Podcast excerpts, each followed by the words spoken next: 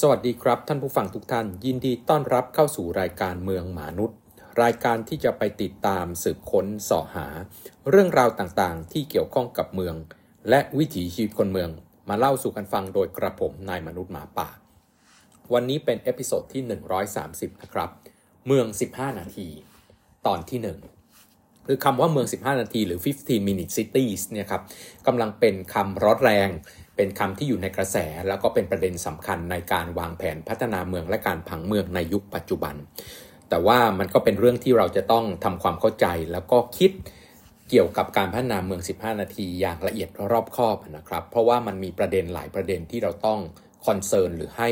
การระมัดระวังในการที่จะทำการพัฒนาเมืองแบบนี้ ก็มีข้อเขียนนะครับที่อยู่ในเว็บไซต์ c40knowledgehub.org อาจจะสงสัยนิดนึงว่า C40 คืออะไรนะครับ C40 เนี่ยเป็นอองค์กรองค์กรหนึ่งนะครับที่ให้ความสำคัญหรือเป็นอองค์กรที่เน้นเรื่องของการพัฒนาเมืองเพื่อรับมือกับเรื่องของการเปลี่ยนแปลงภูมิอากาศนะครับรวมตัวกันขึ้นมา นะครับ แล้วเขามีบทความอันหนึ่งนะครับ ภายใต้ชื่อว่า 15 minute cities debunking the myths คำนี้สำคัญ เพราะว่า debunking ก็คือการล้มความคิดหรือว่าการแบบปรับปรับทิศทางของความคิดหรือแบบบอกว่ามันไม่ถูกต้องนะครับ เขาบอกว่า ความความเชื่อหรือความรู้หรือสิ่งที่เราเชื่อว่า 15 เมือง 15 นาทีเนี่ยเป็นยังไงเนี่ยมันอาจจะต้องปรับความคิดอีกครั้งหนึ่งนะครับ เอาที่ฐานของมันก่อน ตอนนี้เนี่ยเมือง 15 นาทีที่ผมเรียนไว้ว่าในหลักการใน concept ของการวางผังเมืองเนี่ยเมือง 15 นาทีเนี่ยเป็นสิ่งที่คุยกันมากมาย แล้วก็หลาย ๆ เมืองก็นำมาใช้นะครับ หลักการสำคัญก็คือการสร้างรูปแบบหรือ pattern ของเมืองนะครับ ที่ทำให้ ทุกคนนะครับทุกคนในเมืองแล้วก็แบ่งเป็นชุมชนย่อยๆเนี่ยสามารถที่จะเข้าถึงบริการพื้นฐานในชีวิตประจำวัน ด้วยระยะทางและเวลาที่เหมาะสมผ่านการเดินและการขี่จักรยานเป็นหลักนะครับ เพราะฉะนั้นองค์ประกอบที่จะตอบสนองความต้องการในชีวิตประจำวันของมนุษย์เนี่ย ควรจะอยู่ในระยะเดินเท้า หรือระยะขี่จักรยานนะครับ เพราะฉะนั้นสิ่งที่จะต้องทำก็คือทำอย่างไรให้มีเรื่องของการค้าการบริการที่ใช้ในชีวิตประจำวันเนี่ยทำให้มีคุณภาพชีวิตที่ดีเนี่ยแทรกตัวนะครับเข้าไปอยู่ในทุกชุมชน ซึ่งคำนี้นะครับ 15 minute cities เนี่ยก็เป็นคำที่ใช้กันโดยทั่วไปนะครับ มียุทธศาสตร์ มีแผนในการพัฒนาเมืองที่จะ บรรลุวัตถุประสงค์ทำให้ทุกคนเนี่ยสามารถเคลื่อนที่ไปจับจ่ายซื้อสินค้าไปใช้บริการต่างๆ ภายในชีวิตประจำวันของตัวเองเนี่ยได้ในระยะเวลาที่กำหนดไว้นี้นะครับ 15 นาที แต่ว่าสิ่งที่เราจะต้องคิดก็คือว่า มันเป็นอย่างนั้นจริงไหม แล้ว ลีดเดอร์ที่สำคัญนะครับตัวอย่างที่สำคัญของเมือง 15 นาทีที่ที่เป็นเป็นตัวอย่างที่ทุกคนต้องพูดถึงเนี่ยก็คือเป็นแนวคิดของนายกเทศมนตรีของมหานครปารีสนะครับชื่อคุณแอนนี่ฮิดาโกนะครับคือเป็นแคมเปญหลักของเขาเลย ที่ชนะการเลือกตั้งนะครับเมื่อปี 2020นะครับในการเลือกตั้งนายกเทศมนตรีของเมืองปารีสซึ่งตัวนี้เนี่ยก็ถูก นำไปใช้นะครับทั้งก่อนและหลังแนวคิดแคมเปญนะครับของของคุณฮิดาโกเนี่ยก็มีหลายคำครับที่ถูกนำมาใช้อย่างเช่นคำว่า complete neighborhoods นะครับก็หลักการปกติครับอองค์ประกอบในชีวิตประจำวันอยู่ในระยะที่เดินทางจากบ้านไปถึงมันนะครับได้อย่างสะดวกหรือว่า 20 minute neighborhoods นะครับก็คืออาอาจจะไม่ใช่ 15 นาที แต่เป็นระยะ 20 นาทีเดินเท้าขี่จักรยาน ซึ่งก็ไม่ได้ไกลกว่าเดิมนักนะครับ หรือว่าคำว่า city of close proximity ก็คือองค์ประกอบต่างๆ ในชีวิตประจำวันอยู่ในระยะใกล้นะครับ ซึ่งตัวนี้ก็อาจจะมีทั้งมาก่อนและมาหลังนะครับ แนวคิดเมือง 15 นาทีของคุณฮิดาโกแต่ว่าสิ่งที่ต้องคิดก็คือเมือง 15 นาที แล้วก็นโยบายต่างๆเนี่ยที่จะต้องทำเนี่ยมันเพื่อจะบรรลุเป้าหมายของเมือง 15 นาทีเนี่ยมันเกี่ยวข้องกับองค์ประกอบหลายอย่างมากๆครับ เอาง่าย ๆ ว่าถ้าคิดเป็นบ้านเราเนอะอะไรที่ต้องการในชีวิตประจำวันบ้าง ร้านค้าของชำผมอาจจะใช้คำโบราณไปนิดนึง ร้านสะดวกซื้อนะครับ ที่ประชาชนจับจ่ายซื้อสินค้าประจำวันนะของใช้ส่วนตัวนะครับภายในบ้านร้านอาหารนะครับหรือถ้าเป็นเมืองนอกอาจจะเป็นร้านขายขนมปังและอื่น ๆ ที่เขาสามารถที่ซื้ออาหารปกติในชีวิตประจำวัน ไม่ใช่พัตคารนะครับ กินได้ โรงเรียนนะครับสถานศึกษา โรงพยาบาล นะครับหรือว่าสถานบริการสาธารณสุขภายในชุมชนน่ะคงไม่ใช่โรงพยาบาลขนาดใหญ่ที่แบบเป็นโรงพยาบาลระดับเมือง หรือโรงพยาบาลระดับชาตินะครับ แล้วก็องค์ประกอบทางศาสนาสวนสาธารณะพื้นที่ส่วนกลางที่ฟังดูทั้งหมดนะครับ ใครรับผิดชอบบ้างครับ มีหน่วยงานหลายหน่วยงานที่รับผิดชอบ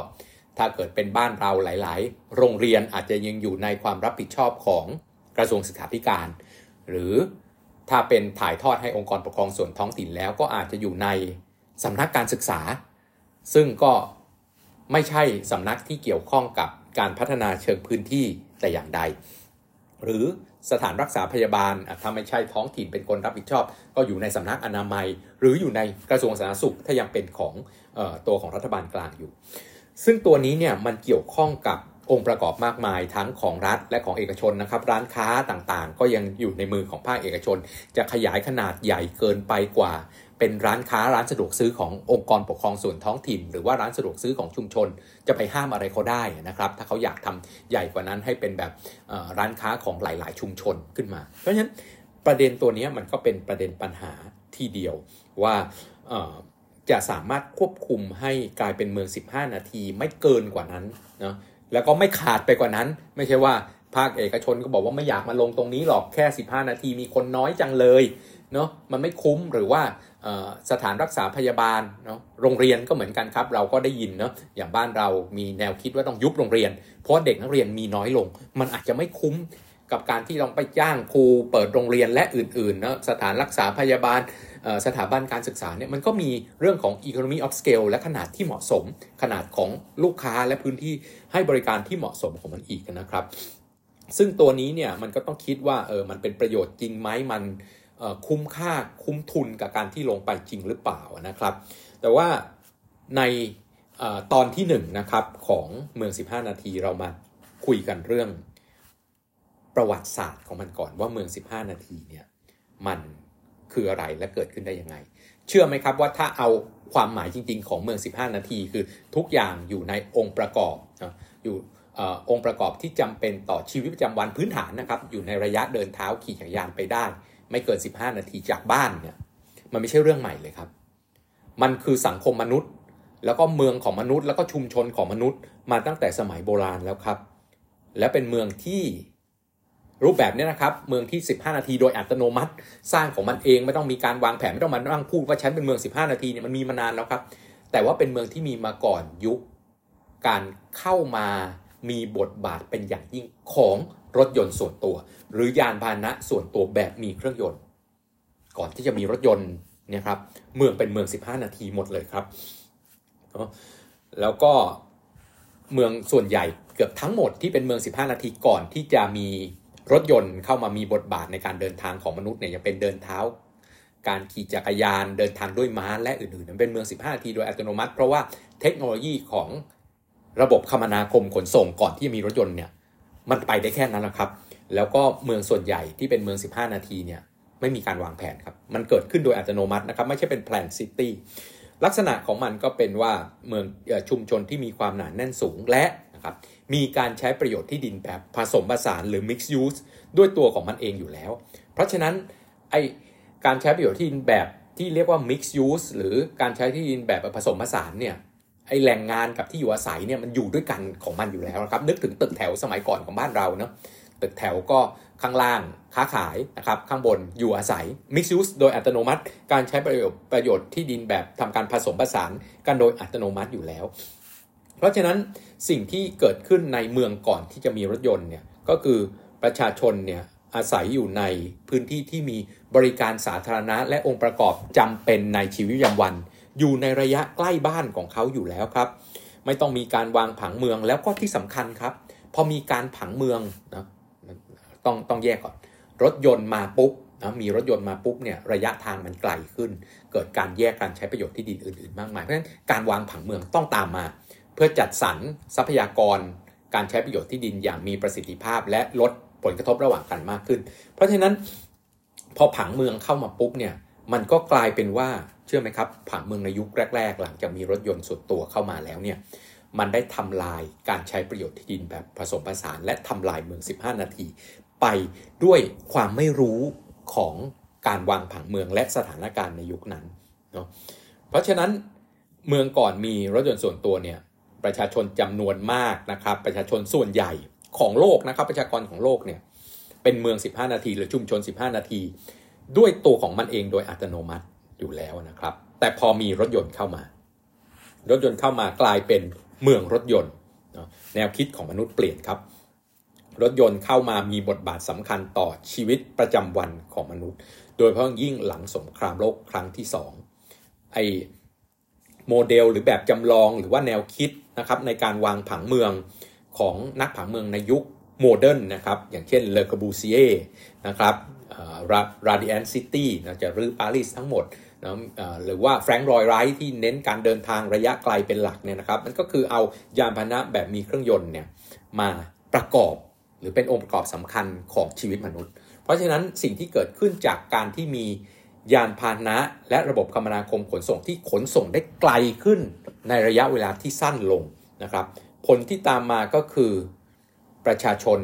ไปอยู่อาศัยห่างจากที่ทำงานมากขึ้นเรื่อยๆ แล้วก็ยิ่งไกลจนเดินทางถึงกันด้วยเท้าหรือขี่จักรยานไม่ได้แล้วเพราะรถยนต์ส่วนตัวได้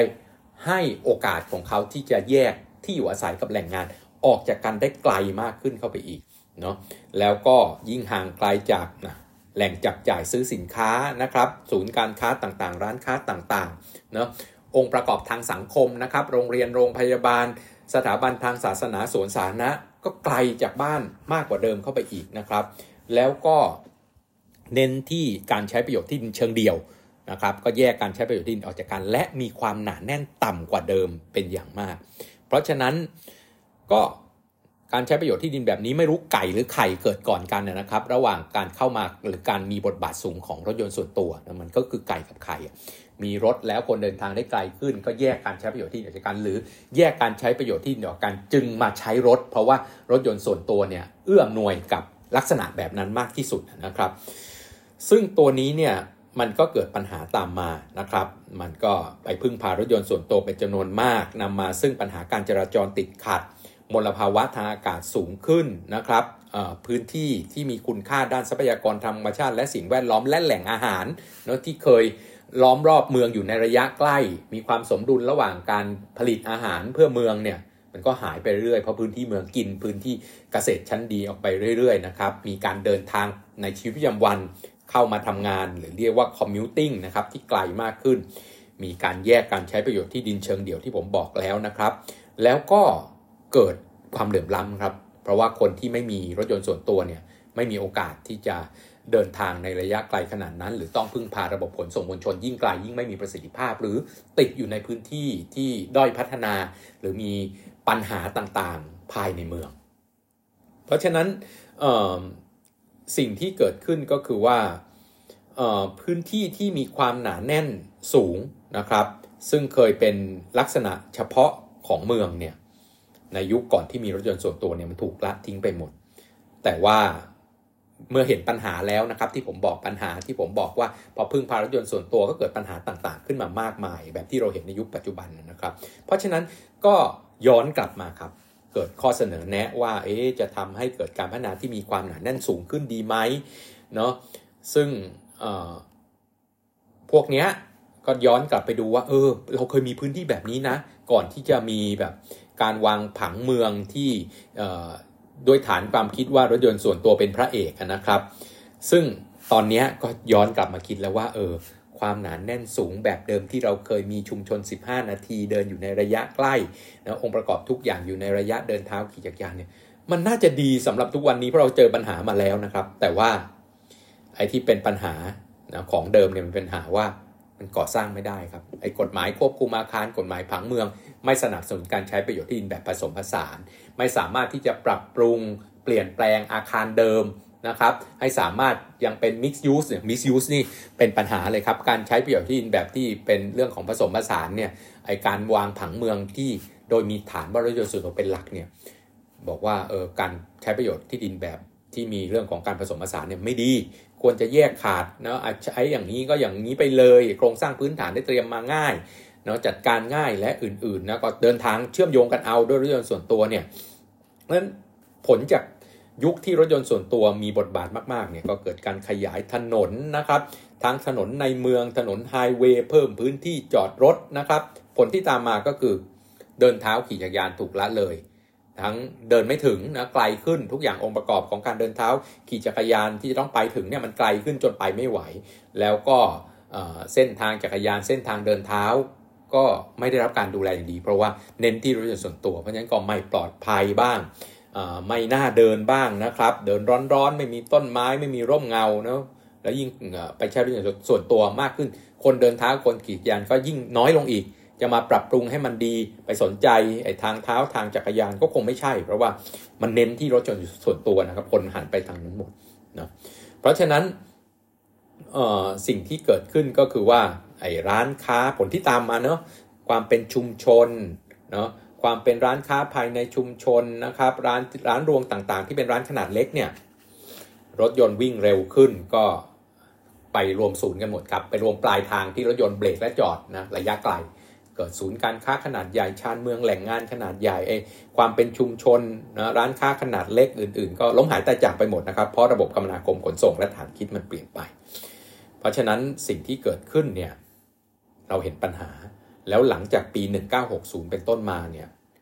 ปัญหาเริ่มชัดเจนครับ ก็เริ่มมีคนคัดค้านนะไม่ว่าจะเป็นเจนเจคอบส์นะครับยานเกลนะเจนเจคอบส์จากตัวประเทศแคนาดายานเกลนะครับจากประเทศจากประเทศเนเธอร์แลนด์ก็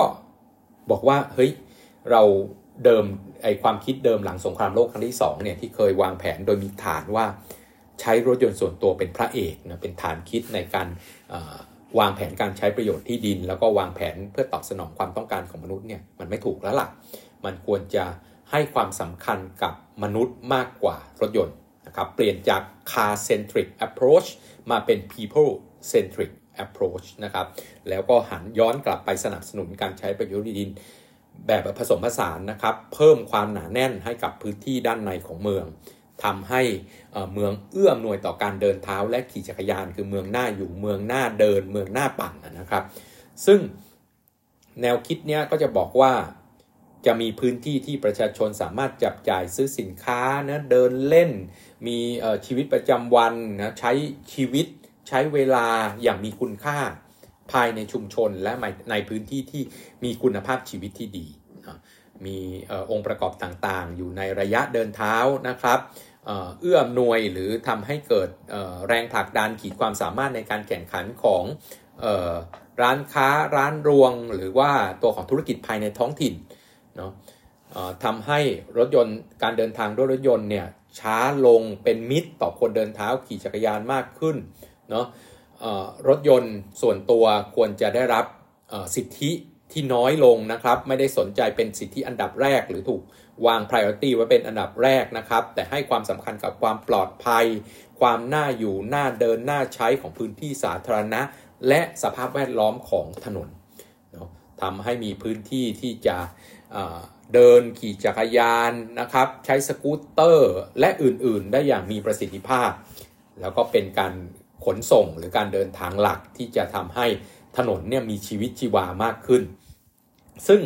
ไอแนวคิดแบบนี้ตั้งแต่เยนเยคอบนะครับยานเกห์ลเนี่ยความคิดเนี้ยแล้วผนวกกับปัญหาที่เห็นมากขึ้นเรื่อยๆ จากการเป็น car car-centric city เนี่ยนะครับ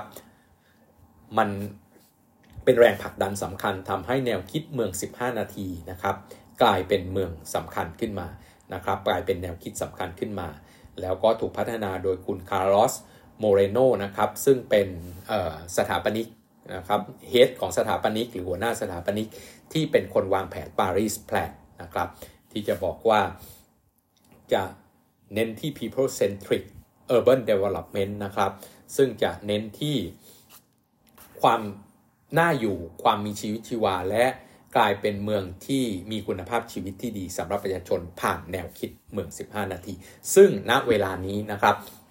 เมืองต่างๆ แล้วก็นักพัฒนาเมืองทั่วโลก ได้เล็งเห็นความสำคัญของ people centric urban planning มากกว่า car centric urban planning แบบในยุคหลังสงครามโลกแล้วนะครับ วันนี้ก็ต้องลาไปแค่นี้กับ 15 minute cities เมือง 15 นาทีตอนที่ 1 นะครับ แล้วตอนต่อไปจะเป็นเออ ตอนที่ 2 ของเมือง 15 นาที แล้วพบกันใหม่กับเมืองมนุษย์ และกระผมนายมนุษย์หมาป่า วันนี้ลาไปแค่นี้ สวัสดีครับ